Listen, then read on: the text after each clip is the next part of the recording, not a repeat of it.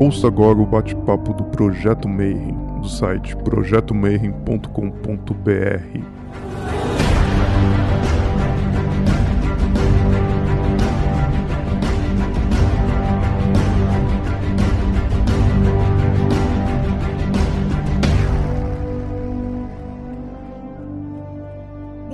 para você que é de bom dia, boa noite para você que é de boa noite, boa tarde se você for assistir isso aí no YouTube depois. Esse aqui é mais um bate-papo Mayhem. E o que acontece é o seguinte: esse ano, infelizmente, por causa da pandemia, a gente não vai ter um simpósio de hermetismo esse ano. Então, para evitar isso, a gente decidiu convidar as personalidades ou a galera que manja de diversas áreas desses assuntos para fazer um bate-papo aí de duas horas, quase como uma palestra, só que com a participação de uma galera fazendo perguntas e para a gente poder escutar os pontos de vista de vários assuntos diferentes de hermetismo. E hoje eu vou trazer um amigo meu, tipo Ogan Ntanda, que já escreve sobre afrofuturismo, jornada do herói africano e os heróis há tipo muitos anos. Eu conheço ele da época do RPG, Guaraná com rolho. então, cara, Ogan, prazerzão estar aqui com você. Eu ia pedir para vocês fazer uma apresentação para o pessoal que está aqui não te conhece. Eu sei que muita gente te lê no Watchpad, mas pouca gente já viu a sua cara. Né? O pessoal está mais acostumado com o teu escrito. É, primeiramente, eu agradeço a oportunidade de estar com vocês. Uh, o Projeto Mayhem é um projeto que eu conheço há muito tempo. E meu nome é Ogan, o Gani Thunder, toda hora eu mudo de nome, eu já fui o Zero, já fui o Badrão Zero, José Roberto. Eu tenho mais nomes que o Puff Daddy e o Prince. Acho que só os mais velhos vão entender essa. Comecei no cultismo, na verdade, por causa do RPG. O meu primeiro livro de RPG foi o Trevas, primeira edição, aquele que era uma revista de cinco reais, porque eu tava no enterro do meu tio. Eu tinha acho que 12, 13 anos tava enchendo o saco de lençóis porque eu não tinha nada para fazer no enterro. Olha a cabeça da criança, né? Eu não tinha nada pra fazer no enterro. E aí minha mãe me deu 10 conto e falou: ó, vai lá na banca para encher o saco. E aí eu olhei na banca e tinha uma. Eu já tinha comprado uma Dragão Brasil. Tava começando com essa ideia de RPG. Aí eu fui pra banca e comprei esse Trevas. E aí eu fiquei lendo e pensando, nossa, mas isso aqui é um livro de magia ou isso aqui é uma RPG? Isso aqui é um jogo? Tem coisas aqui que são verdadeiras, mas não é. Enfim, e aí depois disso eu fui atrás do, do ocultismo, fui atrás dessa linha mais dark, né, da, da vida e comecei a me impressionar. Aí, uns dois anos depois, eu conheci uma galera do meio místico que eles misturavam. Era uma coisa muito. Gente, se eu conto a minha vida, ninguém acredita. Por isso que eu escrevo. Porque se eu colocar em livro, as pessoas vão acreditar. Aí depois eu entrei para um grupo que eles misturavam artes marciais com magia, que é um negócio chamado Tai Chi Dokan, que era uma mistura de Muay Thai com Karatê e técnicas antigas de meditação, de projeção astral, enfim, a gente era muito mais um bando de maluco tentando imitar Street Fighter do que uma escola de magia mesmo. Mas dava certo, dava incrivelmente certo e ninguém morreu, até agora. E uns anos atrás, na verdade, eu me envolvi com outro templo, né, que é o pessoal da Contatos Encantados, que foi o pessoal que me ensinou tarô, que é um núcleo é, ocultista terapêutico. Então eles são uma, uma escola de, eles têm, né, lições de magia, de ocultismo em geral. Eles não são adeptos de uma escola específica como a Telema, a Wicca, mas eles têm um pouco de cada de cada elemento. E aí, para dentro disso, eles puxam para o que a gente conhece como magia hoje. Então, a minha formação de magia, na verdade, era um pouco diferente da magia de vocês, porque ela é muito prática. Para a gente, na verdade, a gente não só lê os livros, mas, por exemplo, a gente lê um Crowley. Ah, e naquele momento em que ele diz: a partir de hoje eu encaro todas as minhas ações como. Como é que é? Não é um laço, é um pacto com a magia, uma ligação direta com a magia. Então, a partir de agora, a gente vai fazer isso para ver no que, que dá. A gente é muito cientista, experimentação. Então, o que acontece, por exemplo, se você leu na Alice Bailey que ela passou seis meses se alimentando de ovo, farinha e vinho? Quais são os benefícios que isso traz para sua saúde? Entende? Aí depois de duas semanas comendo só isso, você quer enlouquecer porque você está louco por um Big Mac. Mas isso te traz uma verdade. Quais são as dependências que hoje o mundo moderno te oferece? qual é a, o vício e as fraquezas que o mundo moderno hoje colocou no ser humano e que fazem a gente se submeter a essa nova sociedade totalmente maluca, onde a gente consome o planeta como se ele fosse se regenerar para sempre, como se os animais estivessem aqui só para servir a gente aos nossos gostos. e a água do mundo nunca fosse acabar. Agora eu sobre a literatura. A literatura eu comecei com ela nessa idade também, 15, 16 anos. O meu primeiro grupo de RPG tinha o Breno mais uns outros garotos. Eu comecei escrevendo depois de um tempo, me formei no Mackenzie, formado em, na pós de jornalismo do Senac, e eu morei um ano em Toronto, no Canadá. Eu falo inglês fluente, né? Inglês para mim não é um problema. Tô tentando aprender espanhol, mas espanhol para mim é, é bizarro porque é muito parecido com português. Então, quando eu percebo, eu tô falando português, só falando um no fim das palavras e acho que tô abafando. E que mais?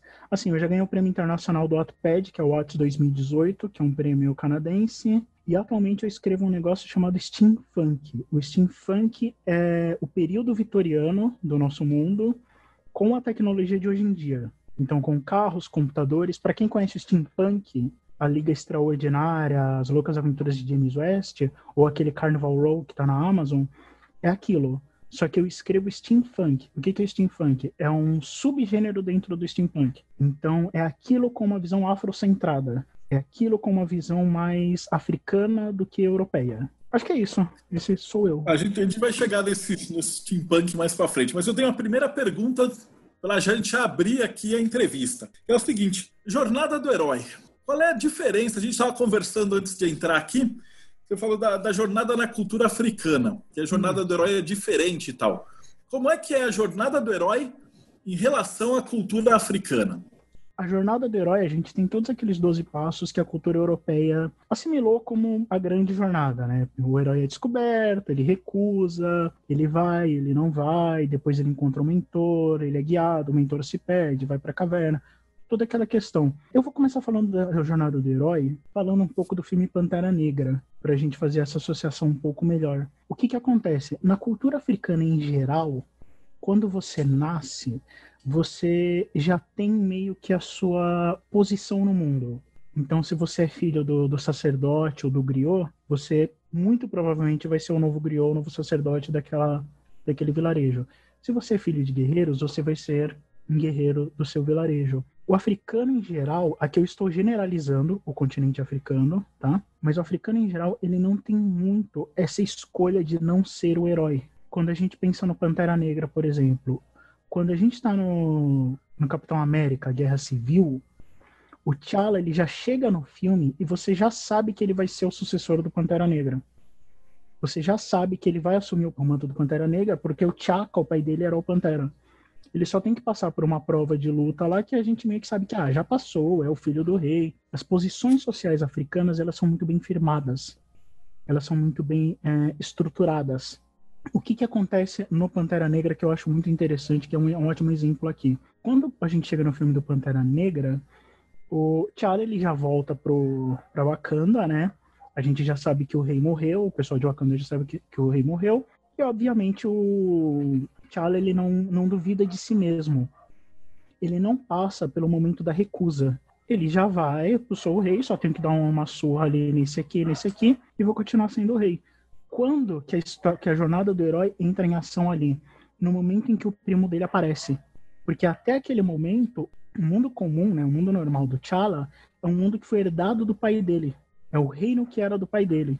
Então ele só está dando continuidade sem jogar as ideias dele dentro daquele mundo. Quando o primo dele aparece, ele perde. Ele deixa de ser o herói, ele teoricamente morre, né? Ele cai lá, é jogado no precipício, e aí ele tem que voltar lá pro começo da jornada, porque ele não foi é, retirado do mundo comum, comum por um evento, mas ele é usurpado da jornada dele. Então ele começa tudo de novo, ele tem que receber a ajuda de duas figuras que são muito importantes, que é o aliado, que é aquele povo dos macacos, lá que é o, eu sempre esqueço o nome daquele personagem, que é o cara que ele enfrentou no começo da história para se tornar o T'Challa, para se tornar o Pantera Negra. Lembram disso, desse detalhezinho? O cara dos gorilas, ele enfrenta aquele cara, num gesto de piedade, ele não mata esse sujeito, e esse sujeito reconhece nele a, a honra para ele ser o Pantera para o T'Challa ser o Pantera. Mais para frente, quem que vem? Vem a mãe, a, vem as mulheres, a ancestralidade africana feminina, que é a irmã do T'Challa e a mãe dele pedir ajuda para esse cara. Esse cara Mibako, ele vem, oferece a ajuda pro pro T'Challa, oferece o, o ponto para ele se apoiar para ele começar a se reconhecer de novo. E aí a gente começa a passar pela jornada do herói. Por quê?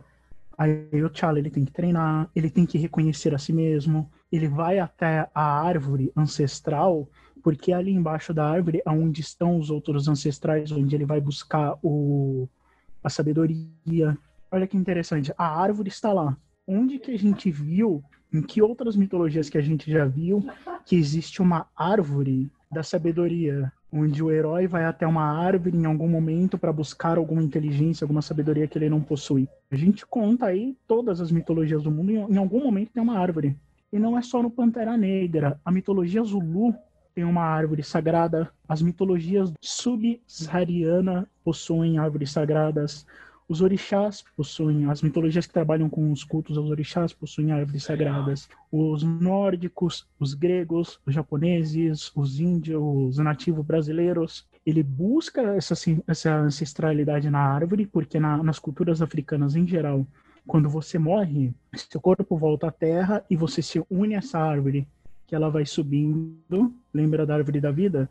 Você vai subindo até chegar ao divino, porque você vai perdendo esse robô aqui, né?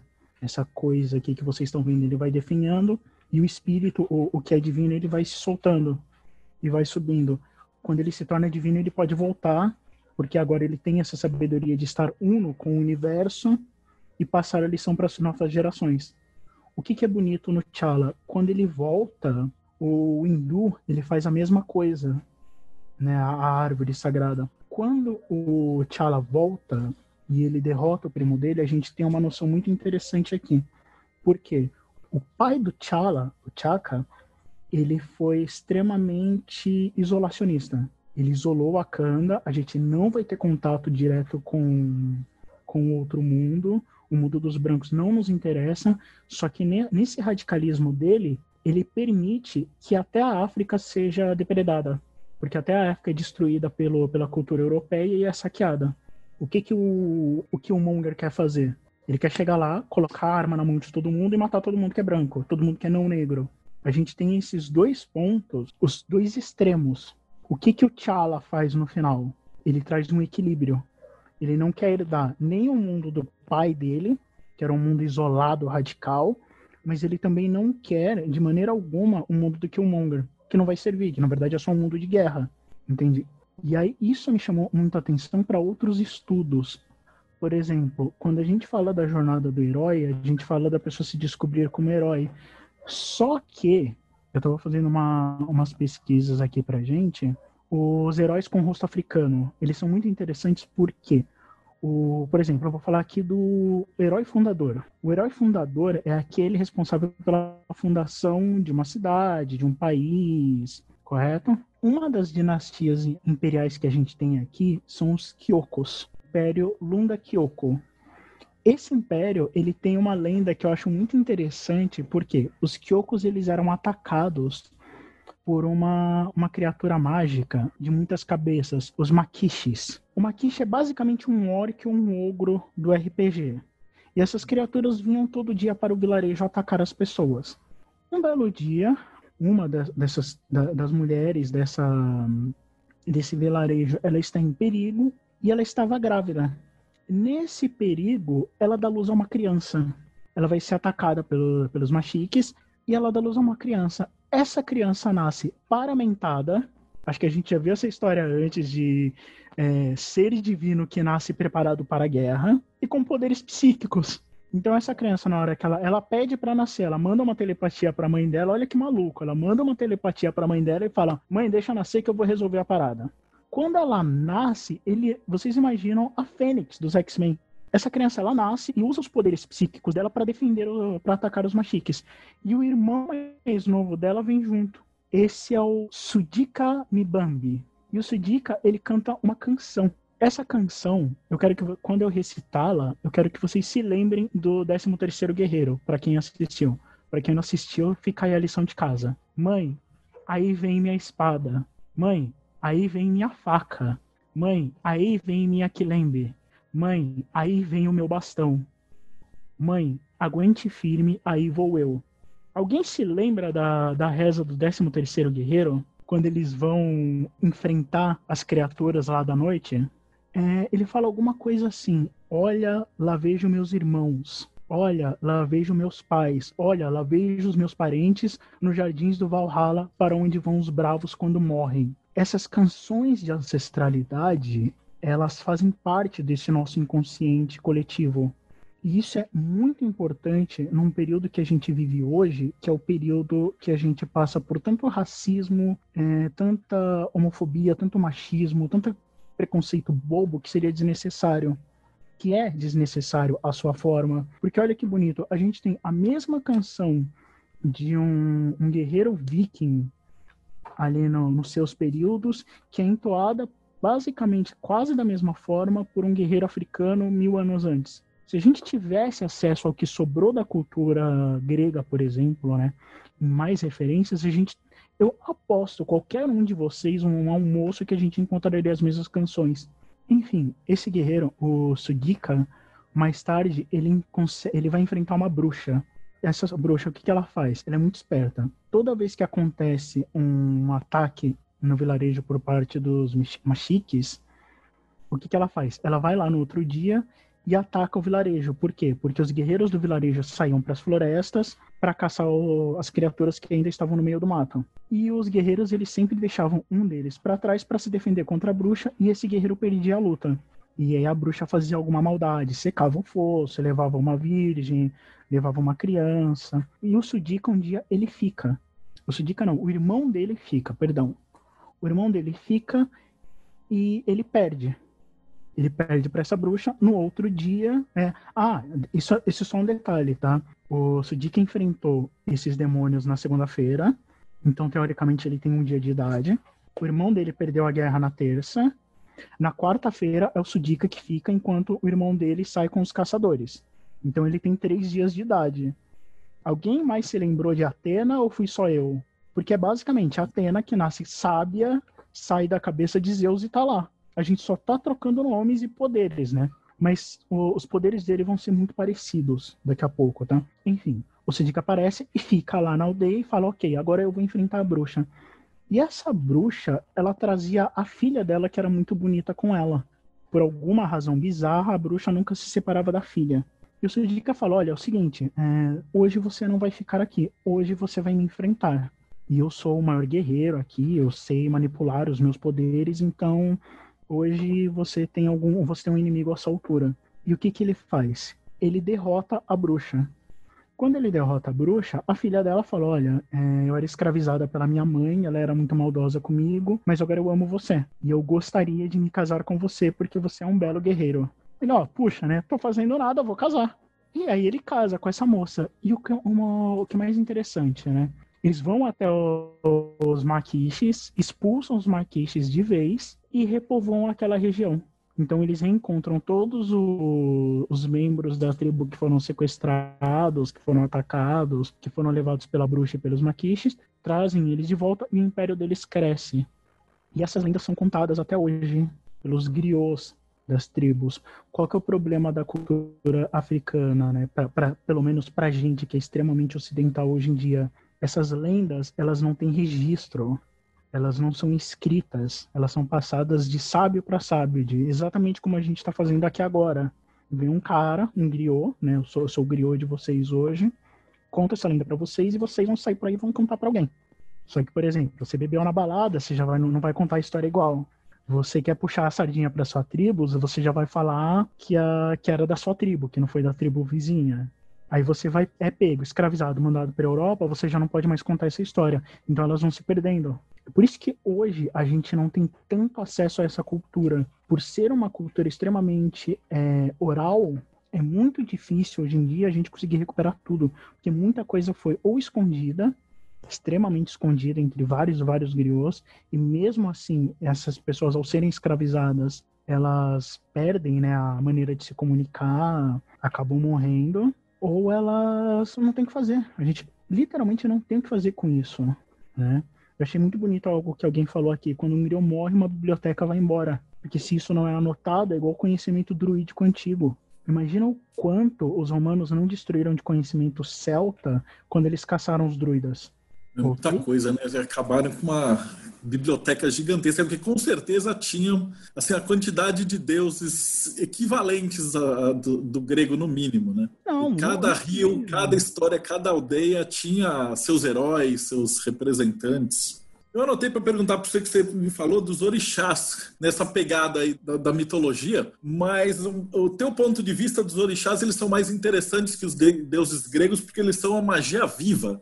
Me explica aí que, que significa isso. Cara, é simplesmente o que é, né? A gente hoje está vivendo um mundo que está neopagão, certo? Então a gente está pegando todas essas antigas mitologias nórdicas, as romanas, as gregas, e a gente trouxe aqui dentro da Wicca, dentro do. Enfim, dentro de todas essas escolas de magia, o helenismo. Mas tem algo na Umbanda e no Candomblé que me encanta. E olha que eu nem sou da Umbanda e do Candomblé. Por incrível que pareça. Eu já fre frequentei, frequento, vou em templo de, de amigos, mas eu mesmo não sou. Isso é muito interessante, porque todo mundo acha que eu sou por causa do nome. O que, que eu, eu explico o meu nome, eu esqueci de explicar para vocês, mas eu vou explicar meu nome. Tem a ver com Umbanda e tem a ver com o Oráculo Celta. O que que acontece? Eu acredito que a Umbanda e o Candomblé são a magia viva, entendeu? Estar na Umbanda e estar no Candomblé é aquele pacto que você faz com a magia que ela está todos os dias ali com você principalmente quando você leva a sério. Por exemplo, sexta-feira o visto branco. Você está numa, numa ligação com Deus, você está num, num pacto ali com, com, aquele, com aquela entidade. Quando você olha para o lado, o pneu do seu carro estoura no meio da marginal, três horas da manhã.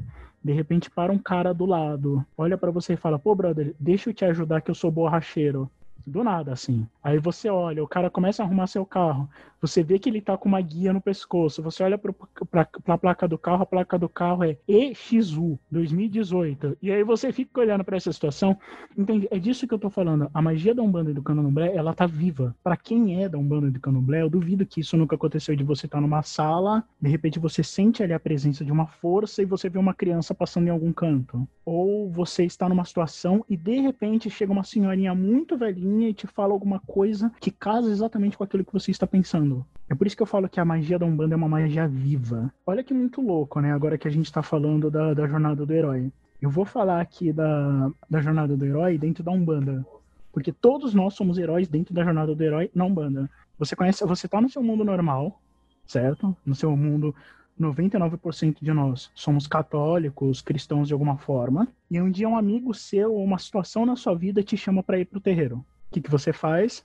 Você recusa. Óbvio, é macumba, é do mal, é o Exu, é o capeta, é o satanás, tipo, todos aqueles preconceitos malucos. E aí você recusa. E aí você vai uma primeira vez. E é legalzinho. Só que você vai com medo, então você ainda tá recusando. Algo acontece que te tira da sua realidade que você acaba indo de vez. Pelo menos todo mundo que entrou na Umbanda tem essa mesma história. Tá vendo que você tá seguindo todos os passos da jornada do herói ali dentro? Você recusou, aí você volta pro seu mundo normal, só que o seu mundo normal não se encaixa mais porque você teve contato com uma magia, com um poder mágico manifesto. Ele mostrou para você que esse chão sólido da realidade não é mais tão sólido assim que a realidade não é bem o que parece. Isso aqui que a gente está que a gente está pegando não merece tanto assim a nossa confiança 100%.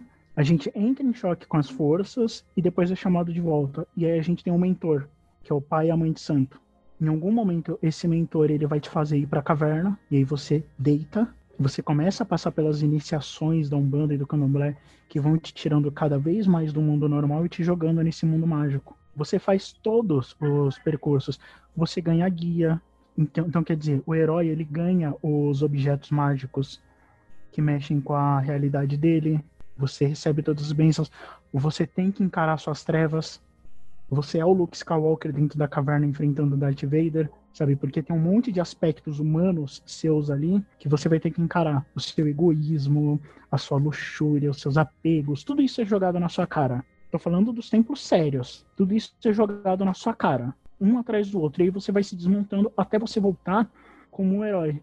Só que quando você volta para sua vida, a sua vida, vamos dizer assim, mundana, que já não é mais tão mundana, você volta como outro ser. Você completou a jornada do herói para começar tudo de novo. E aí, claro, se a gente for falar de se você vai ou não se formar como um sacerdote, como vai ou não se formar como um pai de santo, um Ogan, um Cambone, qualquer coisa assim, aí são outros 500, mas são outras jornadas do herói dentro dessa jornada principal. Não sei se eu fui muito longe. Não, cara, tá fascinante, porque você se torna um herói dentro da, da própria jornada. É como se a mitologia tivesse em você mesmo, né? A narrativa de um pro outro, contar uma história, contar um caos. Mas a, é, mas, mas aí que tá, entendeu? Foi, foi algo que eu aprendi muito com o pessoal da A magia tá dentro da gente. Eu faço parte de um monte de grupo de Wicca e magia dentro do, do Facebook. E, e, o que eu vejo muito hoje, assim, é uma crítica, não é uma ofensa nenhum de vocês pessoalmente, tá? Não é a Wicca, a Umbanda, o Candomblé, não. Mas é uma crítica no geral da espiritualidade. É que as pessoas. Eu acho muito louco essas comunidades de magia, porque eu entro lá e é. Ah, alguém fez trabalho para mim? Ah, os meus inimigos estão me atacando. Ah, eu quero fazer magia para ficar rico. Ah, eu quero ficar, fazer magia para o meu ex voltar para mim. Demônio! Presta atenção. Você tá. No pior dos casos, no caso mais fraquinho, você tá com tarô nas mãos. Você tem 78 lâminas sagradas de todos os aspectos humanos, de toda a jornada do herói, de todo o condensado do conhecimento humano sobre a, a sua psique. E você tá me perguntando isso para voltar pro seu ex? Primeiro que se fosse bom, não tinha terminado. A, a pergunta clássica, meu ex tá me traindo? Se você tá com essa dúvida, já termina. Porque mesmo que ele não esteja, já existe uma falta de confiança ali, já existe uma, uma quebra de paradigmas entre os dois que não está sendo obedecida. Sabe, você, você pode perguntar, tipo, ah, quais são os caminhos que, tem, que eu posso tomar para ser uma pessoa melhor? Como nós podemos fazer para diminuir o preconceito e o racismo no mundo? Quais são os caminhos que eu tenho que tomar na minha jornada de herói pessoal para ser uma pessoa melhor e não ser um escroto com todo mundo? E a gente tá perguntando. E eu me incluo nessa porque de vez em quando eu me pego jogando tarô para saber se eu vou arranjar namorado ou não. Tá? Todo, tipo, todo, todo mundo falha. Mas a gente tem que se policiar muito. Principalmente quando você consegue mais conhecimento. Quanto mais conhecimento você consegue, mais responsabilidade você tem. Meu único comentário sobre as comunidades no Facebook, às vezes, é: gente, vocês não são os Power Rangers. Vocês não têm esse monte de inimigo que vocês acham que tem para, sabe? Você não tem nem metade das pessoas que te odeiam. Ataques espirituais existem? Existem. É, enfraquecimento da proteção espiritual existe? Existe. Mas não tem um. O seu vizinho, a sua tia, ela não fica o dia inteiro atrás de um trono de aço feito com crânios de bebês é, jogando asas de morcego num caldeirão para sua mãe ter câncer? Espero que não. Se for esse o caso, aí você precisa realmente de uma ajuda. Mas em 99,999% dos casos, não é isso. É, são seus inimigos internos. A gente tem um monte de inimigos internos que pegam a gente. Você já analisou seu egoísmo? Você conhece todos os seus aspectos humanos? E foi sincero com, com você mesmo sobre eles? Sobre as suas não virtudes, sobre as suas virtudes, Quer ver um exemplo? E aí, quem, quem já fez isso no último mês pode me falar aqui, pode digitar no site que eu, sei lá, eu dou um livro para vocês. Qual foi a última vez que qualquer um de vocês chegou na frente do espelho, olhou no fundo dos seus olhos, de você mesmo, tipo, se achou bonito e falou: Eu te amo. Eu duvido que um de, qualquer um de vocês tenha feito isso. A última vez que eu fiz isso, eu caí num choro, porque eu percebi que eu nunca tinha falado para mim mesmo eu te amo. E eu não sabia responder. Eu nem lembro, na verdade, o que, que a gente estava falando depois disso. Ah, tá. Não, isso a gente tava falando que quando, quando você, você, disse que quando costuma estar tá conversando muito, muito, assim, aprofunda muito, vem alguma coisa que te fala por você. Mas isso tem tudo a ver com o que você falou, porque esses sábios de antigamente, eu duvido que eles eram só um carinha falando. Existia alguma um espírito maior que fala através dessas pessoas. Se vocês se perguntarem o que eu falei agora, eu não vou lembrar uma palavra do que eu disse. Tipo, são momentos, entendeu? São epifanias, que é quando a magia acontece de novo falando sobre comunidades do Facebook, né? A galera que incorpora 33 Exu, 26 Pombagira, 3 Erê. E eu fico pensando, como é que o seu corpo não explodiu ainda? Você não tem essas entidades. Essas entidades, elas não, nem precisam de você, na real. Você é um robozinho, tá? De carne, que se você tropeçar agora na escada e tiver uma trombose, você morre. Se você beber água errado depois que essa, essa live acabar, Você pode morrer. Você é ridículo. Esse robô é ridículo. E a gente confunde o rolê, esse rolê aqui, né? Essa, essa coisa aqui com experiência. Achando que isso, isso aqui, ó, isso é, é o mais importante. Não é. E aí o que, que surge? Ah, eu não gosto da Elisa porque ela é mulher. Eu não gosto do Marcelo porque ele é coxinha. Eu não gosto do. Vou citar geral, tá? Não gosto do Rodrigo porque ele é viado. Eu não gosto do Ogan porque ele é preto. E quantas coisas a gente não tem aqui? Se eu abrir esse microfone agora e começar a perguntar para vocês, quantas coisas a gente não tem aqui que são similares? Quantos de nós aqui, por exemplo, não gostam de pizza? Que eu vi os meninos falando de pizza aqui. Quantos de nós não gostam de pizza? Quantos de nós não gostam de nadar no rio? Quantos de nós não gostam de livro? Eu tô aqui igual um imbecil falando com vocês, mas eu tô aqui prestando atenção nos livros atrás do Marcelo. E vendo, nossa, ele tem um dogma ritual. Nossa, ele tem o, aquele livro da Ayn Rand, A Revolta de Atlas. Coxinha do caralho. Eu já tô, eu já tô julgando o cara, entendeu? Só que é um livro sensacional. É um livro teoricamente de direita que eu já li e não são todas as ideias desse livro que eu acho horríveis. Tem ideias que eu acho legais mas não me serve. Não é uma verdade que me, que me pegou. Isso me dá o direito de te jogar? Não. Vamos conversar sobre o fato de você gostar de ler tanto quanto eu. Se a partir disso, a dessa conversa, desse contato entre a gente, depois eu perceber que você é uma pessoa que não se encaixa na minha verdade, aí são outros 500. Mas eu me dei a oportunidade de te conhecer. Eu dei oportunidade de cada um para cada um de vocês de se apresentar para mim, de, de falar quem vocês são. Eu tô olhando aqui a cadeira do Paco e falando, ah, é gamer, é machista, aposto, que fala bosta pras minas jogando é, LOL. Certeza. Entende? Tipo, olha como a gente tá, tá acostumado a falar besteira, entende? Das pessoas. Olha que maldade. Tem uma outra pergunta também, que Vamos na verdade lá. era um tópico que a gente ia discutir.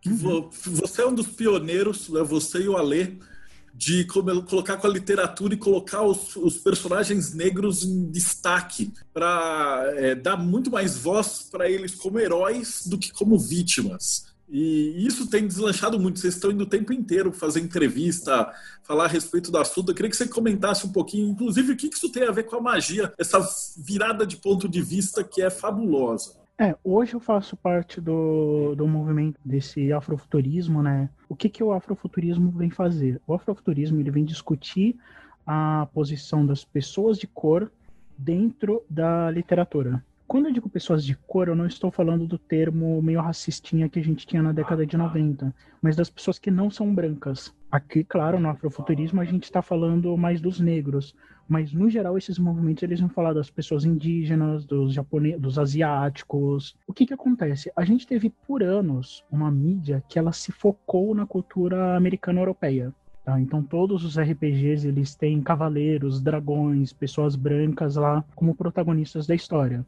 Geralmente quando o negro aparece, ele é ou o cara engraçado, nunca é uma mulher, mas ele é o cara engraçado. Ele vai morrer fácil, né? Filmes de terror, os caras adoram matar o preto primeiro. Ou ele é o coitado, que precisa ser ajudado, que ele precisa de um, de um salvador branco que vai lá salvar a vida dele. O que, que esses novos movimentos literários fazem? A gente quer sair da posição de vítima. A gente quer se tornar agente da mudança. E nada é mais magia do que isso, do que você olhar para sua vida falar: não, cara, eu não sou mais o louco. Eu não sou o coitado nos enamorados que não tem uma, uma posição. Eu sou imperador. Não interessa que o resto do mundo é racista, não interessa que o resto do mundo é machista. Eu sou o meu imperador, eu estou aqui na jornada do louco, na jornada do herói, e eu vou tomar a, as decisões agora. Então a gente começa a criar uma galeria de personagens que eles são os imperadores da história. Entendeu? E não é só a panfletagem. A gente não quer só criar panfletagem de ah, é uma coisa que eu detesto que as, as, as, editoras fazem, que eu tava conversando com meu amigo aqui hoje, que é pegar um personagem e mudar a etnia dele, ou pegar um personagem e transformar ele em mulher. Por quê? E, e assim, eu falo isso até com um pouco de dor no coração. Por quê? Porque a gente sabe que é, é favor. A gente sabe que a Thor não vai durar, por mais maravilhosa que ela, que ela faz. Entendeu? A gente sabe que, por exemplo, o Capitão América Negro não ia durar. E aí fica com cara de esmola. A gente não quer esmola. Eu quero que você, Marcelo, chegue na, na banca, olhe pro Miles Morales e fala, mano, eu quero comprar a revista desse, desse Homem-Aranha, porque ele é foda, entendeu? Porque o meu filho tem um, ou a minha filha, né, a Lilith, Porque a minha filha tem um amiguinho negro e eu acho esse, eu acho esse personagem legal. Ele me lembra esse personagem. É isso que a gente fala de protagonismo negro. Ou quando a gente fala da Kamala, nossa, nossa, olha como é que a Kamala é foda. A Kamala não é uma personagem que foi transformada, ela é alguém com uma história. Entende? Nós somos pessoas com uma história. Vocês estão aqui há exatos 50 minutos me ouvindo falar de histórias. Nós somos seres de história, sabe? É, não importa se eu sou negro, branco ou não. A gente sabe que o racismo tá aí. Mas ó, olha que legal esse personagem. Olha que olha como o aço é legal, o aço da, da DC. Entende? Olha como a Kamala, o Miles Morales, o, o, o Super Choque. Pô, o Super Choque é demais. O Super Choque, ele foi inventado por um cara negro na periferia de Detroit, sem recurso algum, sabe, com recurso básico, o cara apostando todas as economias dele para montar um estúdio de super-heróis negros, para contar histórias da favela negra para negros. E o negócio cresceu até ele ser assimilado pela DC. E hoje a gente está pensando em fazer filme. É isso que eu e a Lê, a gente quer. Por quê? O que, que é o racismo? O racismo nada mais é que uma narrativa. Estão narrando na cabeça de vocês que o branco é superior. O branco é superior. O branco é superior. O preto é isso. O preto é mais violento. O preto é burro. O cérebro do preto é menor. Ah, o preto escravizou ele mesmo. O preto fez isso, o preto fez aquilo. Tem uma hora que você começa a repetir isso e você nem tá mais consciente de que você está repetindo isso. O que que. E eu não vou conseguir convencer vocês com uma live vindo aqui falar: não, gente, olha, os dados de, da, da USP indicam que não, que o preto, na verdade, é, ele é violento, mas ele também é a maior vítima da violência. Olha, eu vou explicar aqui para vocês agora que historicamente a escravidão negra africana é diferente da escravidão branca europeia mercantilista. Não vai adiantar. Eu vou ficar aqui dando murro na ponta de faca com vocês. O que, que eu tenho que fazer? Eu tenho que criar uma outra narrativa antirracista que combata a sua narrativa racista. Esse processo leva gerações. Foram pelo menos 500 anos de escravidão. A gente vai precisar de pelo menos outros 500 para eliminar isso da cabeça das pessoas. Só que aí a gente cai na outra armadilha, que é a armadilha dos radicais. Por quê? Porque são 500 anos apanhando. Quando eu vou revidar, eu quero fazer igual que o Monger. Eu quero pegar a arma e falar morte ao branco. Ou se eu sou uma, uma feminista e eu caio no radicalismo feminista, morte ao pinto. Entende? A gente sempre cai nos radicalismos. O que, que a gente tem que fazer aqui? Uma narrativa que não seja radical, apesar do radicalismo às vezes ser necessário para ele gerar a mudança, mas a gente precisa de, de narrativas moderadas que vão suprindo esse desejo. Vocês hoje só estão me recebendo aqui porque eu não sou radical. Porque eu podia muito bem ter virado para virado para vocês e falado: não, vai se foder, eu não vou dar palestra para branco. Estão louco? Eu podia ter falado: eu, eu sei quem está aqui, eu sei quem é branco, dá para perceber um ou outro aqui pelas imagens. Alguns amigos meus que vieram, eu sei que eles são brancos, mas são pessoas que eu amo. Eu tenho certeza que hoje eu desfiz mais um pouco do racismo dentro de cada um de vocês. Vale mais a pena isso ou eu ficar postando textão na internet, foda-se os brancos e, e apropriação cultural? Como é que eu posso ter a capachorra de virar para vocês agora e falar sobre apropriação cultural depois de tudo que eu falei para vocês sobre canções que a gente acha entre vikings e africanos, origens de lendas é, mitológicas que são idênticas na Grécia e na África e Jornada do Herói. Isso que você falou é lindo, cara. É o jeito de, de realmente causar uma mudança profunda, onde você consegue enxergar o espelho, né? E que está todo mundo junto no barco, cara apesar da minha fala, eu, eu, entendo a questão da apropriação cultural porque ela magoa eu coloco trança, eu sou parado pela polícia, me chamam de preto feio, ai, preto sujo. Aí meu amigo branco coloca a trança, nossa, ficou lindo, revolucionário. Entende? Mas deve existir outras formas de discutir isso sem agredir as pessoas que não, que não são um problema. Esse problema de dar o um tiro no cara do meio, né? A gente tava falando é. fora do. antes de começar a gravar, justamente a respeito de que a, a situação hoje está tão polarizada no mundo inteiro que é impossível de você virar e falar assim, cara, peraí, cara, tem coisas dos dois lados que são bacanas. Tem coisa da, da, esquerda, por exemplo, que é legal, tem muitas, muitos conceitos muito bons, tem coisas da direita que são bacanas, tem muitos conceitos muito bons, mas parece que o mundo hoje virou uma zona de guerra, né? Onde você pega pessoal moderado que nem a gente e só vai tomar paulada de todo lado. É bom avisar o pessoal que está de fora que o Ogan ele também apanha pra caramba na internet, justamente porque ele tem essa posição moderada de falar assim, pô, o cara quer ser amigo de todo mundo. Então ele acaba apanhando dos dois lados também, né? É, então, o meu problema é que eu já fui chamado de racista reverso por brancos e já fui chamado de palmiteiro pelos negros. Entende? Então, por exemplo, eu caio, no, no, eu fico ali no meio. Eu pareço um meio elfo de RPG. Eu não sei para onde eu vou. A vontade que eu tenho é de olhar pros lados e falar: gente, vai todo mundo se foder então, tá? Não quero saber mais de ninguém, espero que vocês morram. Pô, vou dar uma faca para cada um e vocês morram. Gente, olha que absurdo. É, minha mãe é loira. Minha mãe é, assim, loiraça, assim, loira do olho verde. É, meu pai é negro. Meu pai, ele é filho de índio, índio aquilombado com o negro fugido da senzala. Tipo, os meus avós, né? Meus bisavós. A, a, minha mãe, ela é filha de senhor de terra holandês que casou numa mistura com, entre portugueses e espanhóis em Jaú. Esse é o nível da confusão familiar. Só que aí a gente entra na questão do, do racismo. Eu tenho, tipo, 50% de sangue de cada região, né, europeia e africana, só que eu sou mais parado pela polícia, se eu tiver num carro bom. Eu sou suspeito numa batida policial. É, eu tenho menos chances no mercado de trabalho por causa da, minha, da cor da minha pele. Olha como o racismo é uma coisa imbecil. Entende? Aí, às vezes, você pega um cara que ele é branco, branco, assim, do olhão claro, faz um teste de DNA dele, ele tem 70% de sangue negro. Eu tenho um amigo que ele é exatamente como eu. Uma amiga, desculpa. O pai dela é branco, branco, assim, tipo, branco, branco. Aqueles que é, aquele que os, os negros fazem piada. A mãe dela é negra e ela nasceu branca. A gente é a mesma coisa, mas ela vai ter mais, ela vai ser um exemplo ruim porque pelo fato dela ser mulher, ela vai ter certos impedimentos. Mas se for pela questão de tom de pele, é, ela vai ter mais chances no mercado do que eu. Entende? É por isso que o racismo e o preconceito eles têm que ser debatidos, porque olha que coisa imbecil. Quantas oportunidades a gente não está perdendo porque a gente tem um mercado no mundo que julga as pessoas, ah, é gordo, é muito gordo, é magro, é muito magro, é alto, é muito alto, é baixo, é muito baixo, é de esquerda, é muito comunista, é de direita, é muito coxinha, ah, é radical, é fascista. Tipo, não é radical, é, é antifascista. Tipo, vamos, vamos sentar todo mundo e conversar cinco minutos. Ouve o que você tá falando, cara. Tipo, raciocina cinco minutos e começa a elaborar suas, suas próprias ideias, em vez de só absorver o que está vindo fora de você e repetir isso igual um papagaio. Eu tenho ainda também ainda uma última pergunta que agora a gente vai chegar na, no ponto que interessa do teu do afrofuturismo.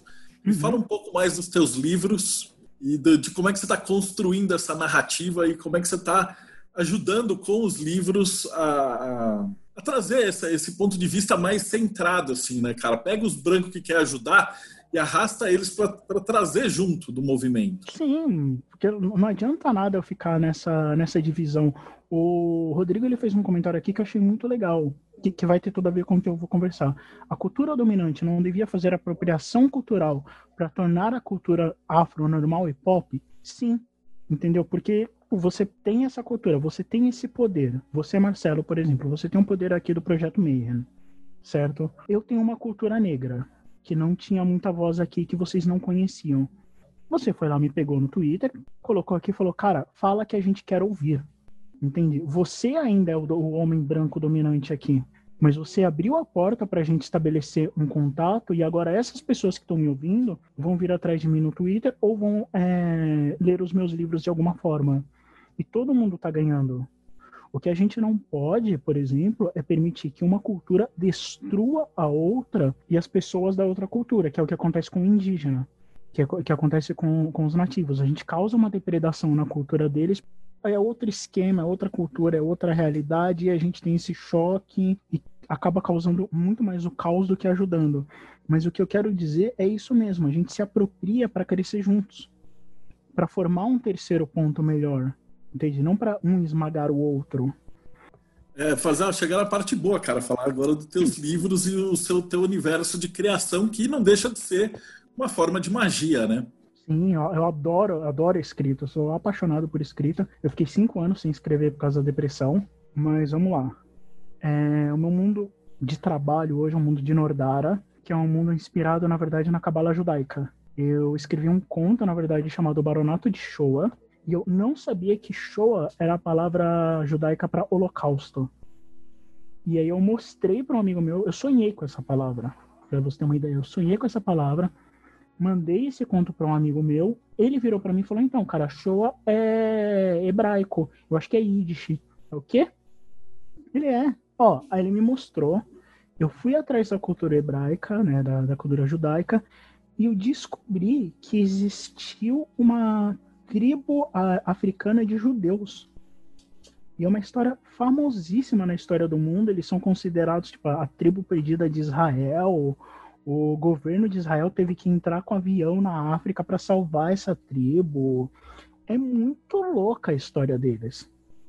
Tipo, os próprios. E assim, eles falam uma espécie de Yiddish que eles conseguem entrar em Israel perfeitamente e falar com qualquer pessoa. E eles, assim, eles estão na África e vocês já viram o mapa onde está Israel. O que que acontece aí? Nordar é esse meu mundo, né, de que mistura um pouco de cultura hebraica com steampunk. Então é um mundo onde os deuses enlouqueceram e o mundo está morrendo. E aí a ideia é, os heróis desse mundo, eles precisam fazer algo antes que o mundo acabe. Ou aceitar que o mundo vai acabar.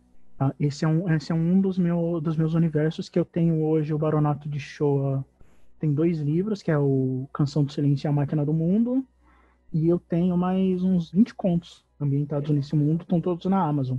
Eu tenho Tainarum, Tainarum é um mundo de fantasia medieval, que na verdade eu fiz ele para aquele sistema de RPG Nexus, é, acabou não dando certo, Nexus, enfim, ele acabou sendo cancelado. Tainarum é um mundo onde os elfos impuseram uma ditadura racista. E aí eles dão um golpe de estado, derrubam o reino do, dos humanos, aprisionam os dragões em forma humana e começam a dominar o mundo. E aí os, os anões se levantam contra eles. Joga com uma confraria, que é um grupo de rebeldes que, que enfrenta os elfos, ou você joga numa guilda, que é filiada aos elfos. E aí você é um agente do governo tentando pegar os rebeldes. E eu tô tentando escrever um romance nisso, mas eu me enrolo demais e eu sempre acabo deixando para depois. Eu tenho um apanhador de sonhos, que é a história de um menino no nosso mundo, que ele vai para o mundo dos sonhos e ele descobre que o urso de pelúcia dele foi sequestrado. Esse é o meu primeiro livro. É, eu, porque qual que é a ideia aqui? Eu organizo os meus livros de acordo com a Cabala, a Árvore da Vida. Então, o que, que eu faço? Eu tenho uma série que eu vou chamar de Malkut, que é aquela série que está ali na Terra. Isso sou eu. Então, o meu canal do YouTube, os meus livros que são dicas literárias, estão todos ali. Conforme eu vou subindo a árvore, eu vou colocando cada um desses mundos em algum ponto. Então, se você perceber, na verdade, todos os meus mundos estão falando sobre alguma coisa: misericórdia, justiça, ação, sabedoria. Todos eles eles têm uma palavra-chave que estão dentro da árvore da vida. Por último, está o meu livro inacessível que eu não, não publico para as pessoas, que é o meu Grimório Pessoal de Magia. Entende? Que é o meu Keter, teoricamente. Isso assim, isso eu estou falando em off para vocês, porque não é uma coisa que eu deixo pública. Mas eu estou explicando para vocês como que eu faço a organização da minha literatura. E é bom que isso vai ficar registrado e daqui 100 anos, quando o pessoal for procurar atrás para descobrir quem foi o Gan e tal, é aqui que tá, tá tudo registrado. Cara, Aliás, que quem é o Gan, né? Você não, você não falou pra gente do teu nome, né? Me perdi. É legal que eu me perco completamente nas ideias, né? Quem é o Gan? É, o Gan, na verdade, quando eu comecei a estudar magia, me pediram para ter um nome mágico. E aí eu queria um nome que trouxesse é, um pouco dessa ancestralidade africana, então eu pensei no Ogan, do tocador de atabaque da, da Umbanda, né? E de repente eu me toquei que o Ogan também é o alfabeto celta, que são as runas orgânicas, né? O, Ogan. Eu fiquei, cara, eu vou adotar esse nome, porque eu consigo trazer tanto a ancestralidade do meu pai quanto a ancestralidade da minha mãe no mesmo nome. Eu sou o máximo. Me amem. E claro, assim, Ogan é o único nome meu que não varia. Tá? Porque eu já tive. Tinha uma época que eu tava na linha mais celta, tava com Ogan Kran Kriat, que é tipo Ogão, filho do Carvalho, Ogão do Carvalho, uma coisa assim. E agora eu tô com Oganitanda, que é um nome mais africano. Eu achei isso num site, só que eu perdi o site, então agora eu não tenho o significado desse nome mais. Só que como todos, como todos os meus livros estão publicados como Ogan, eu deixo Oganitanda, mas na verdade eu só gosto de ser chamado de Ogan. O nome do meu canal do YouTube é a Tribo de Ogan. Cuidado, porque ele é uma decepção. Eu fiz esse, esse vídeo logo depois que eu me divorciei esse canal. Então, ele tem uns 35, 50 vídeos sobre superação emocional, desenvolvimento pessoal. Aí ele tem uns 20 vídeos sobre literatura. Aí ele tem uns 20 vídeos sobre política e religião. Tipo, é uma loucura aquele canal, tá? Chama Tribo de Ogan. Ele fala um pouco sobre tudo e não fala sobre nada. Hoje em dia eu tento concentrar falando que ele fala sobre artes, é, marciais, literárias e ocultas. Mas na verdade eu tô enrolando vocês. Você chegou a pegar, tem a pergunta do Peter só ainda que ele fala, se pegar o exemplo da profunda influência que o Júlio Verne teve sobre Santos Dumont, a gente pode ter uma ideia de como é que essa literatura pode ser transformadora.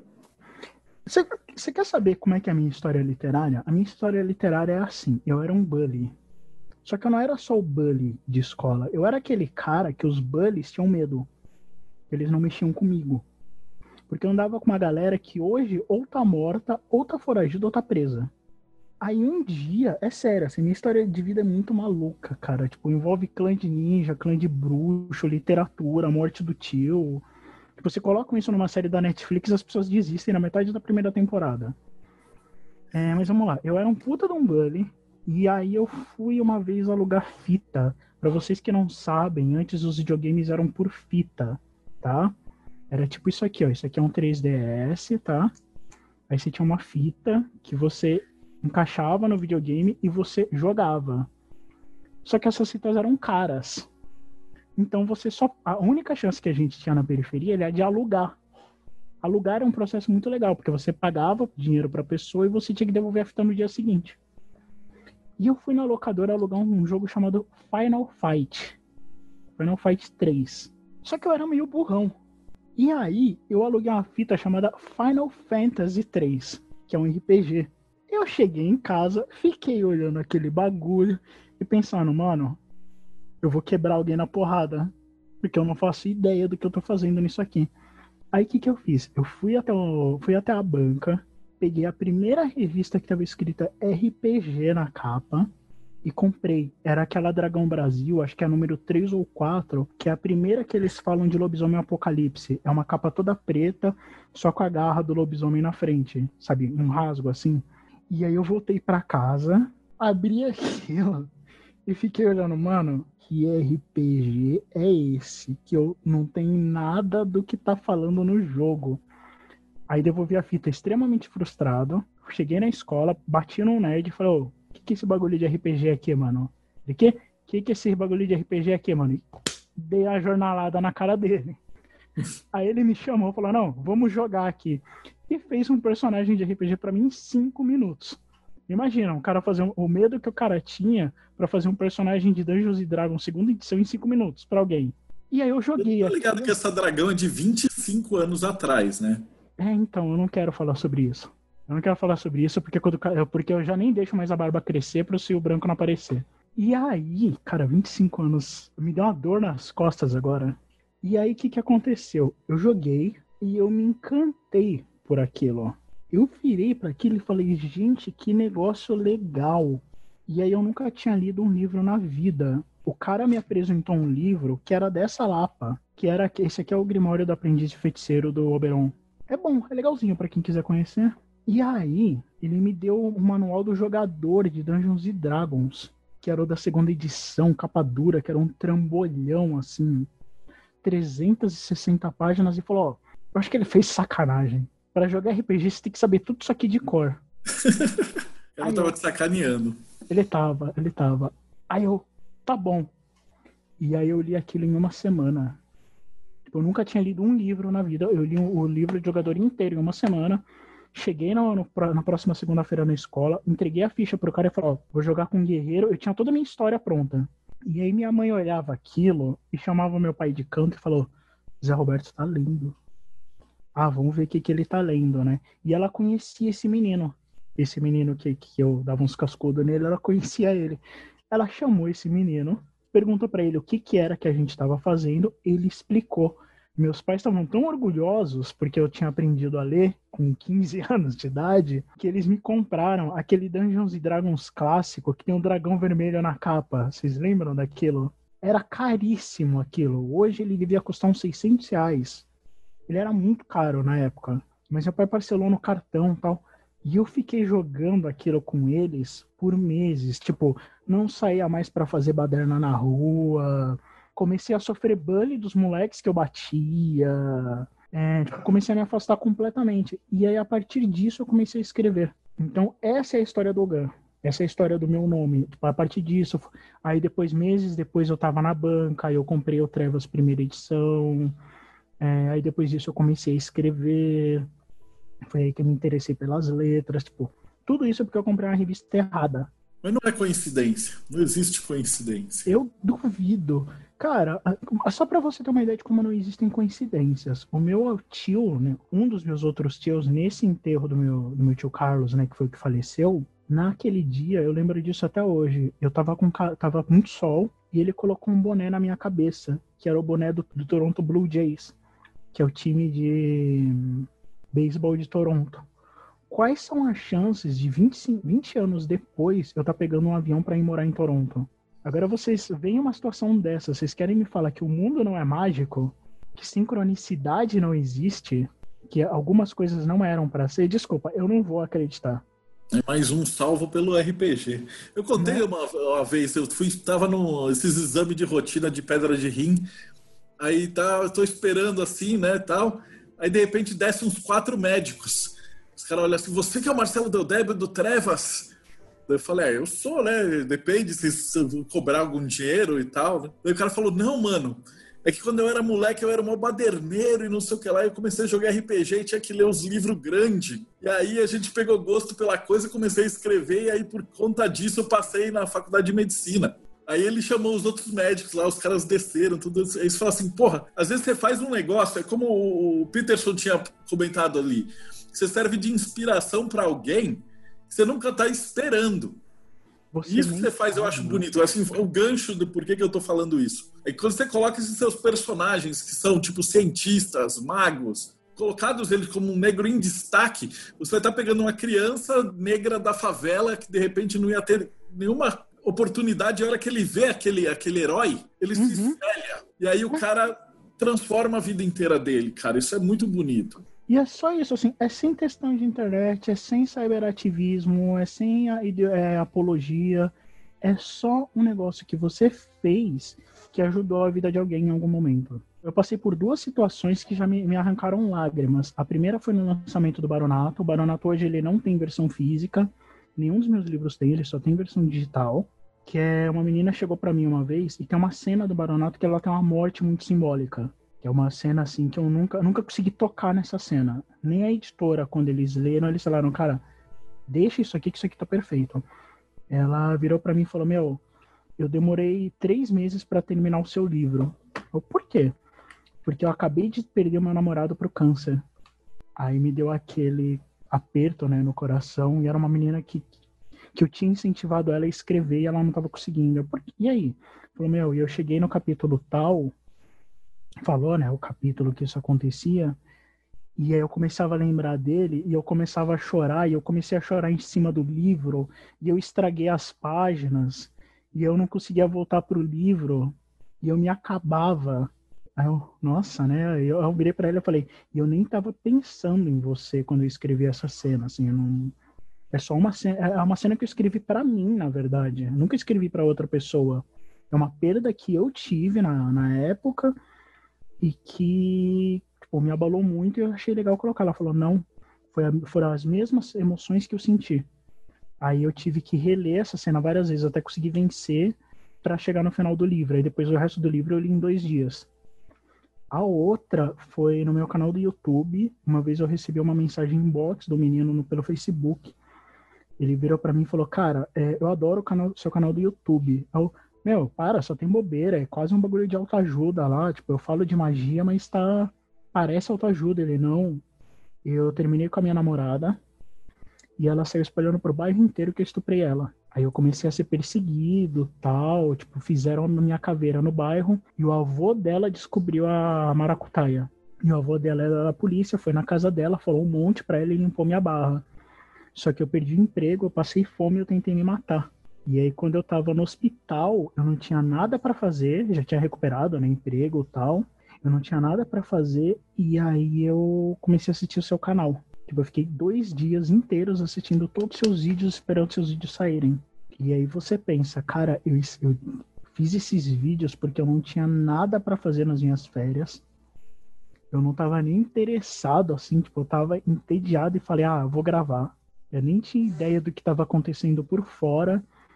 É, e aí você começa a perceber, por exemplo, a sua responsabilidade como na sua vida, né? A sua responsabilidade como seu imperador, como seu mago na sua na, na vida, porque quando você passa a deixar de ser uma vítima de que não de que você não vai sofrer ações, mas de quando você passa a entender que você é o sujeito ativo da sua vida, entende o que eu quero dizer? É, as suas ações começam a influenciar a vida dos outros. E aí você vai servir de inspiração. Só que que tipo de inspiração você quer ser? Porque é muito fácil chegar na internet e falar que você é um mago de, de nível 10, de várias ordens secretas, demolei, é, cabala, hermetismo, isso e aquilo. E quando a gente vai falar com você, você é um bosta.